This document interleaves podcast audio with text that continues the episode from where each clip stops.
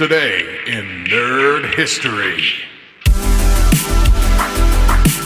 Hey there, history buffs and fun lovers. It's February 13th, and I've got some intriguing tidbits from the annals of pop culture just for you. Let's kick things off with a moment that shook the wrestling world in 1997. Shawn Michaels, the heartbreak kid of the WWF, gave us all a real heartbreaker when he announced that he had lost his smile. On this day, he vacated the WWF Championship with a speech on Monday Night Raw that was as controversial as it was emotional. Knee injury and personal issues aside, it was a moment in wrestling that's still talked about with a mix of awe and speculation. Flash forward to the year 2000, and it's a bittersweet day for comic strip lovers. The final Peanuts comic strip hit the newspapers, and boy, was it a tearjerker. Charles Schulz, the genius behind Charlie Brown, Snoopy, and the gang, left us with a beautiful collage of his characters and a touching thank you note.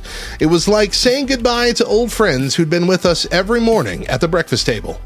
Jumping to 2014, let's lighten the mood with a quirky cinematic gem, What We Do in the Shadows. This New Zealand mockumentary comedy horror film is an absolute riot. Imagine four vampire flatmates not just dealing with bloodthirsty antics, but also the hilarious horrors of everyday life, like paying rent and trying to fit into the modern world. It's a fantastically funny movie.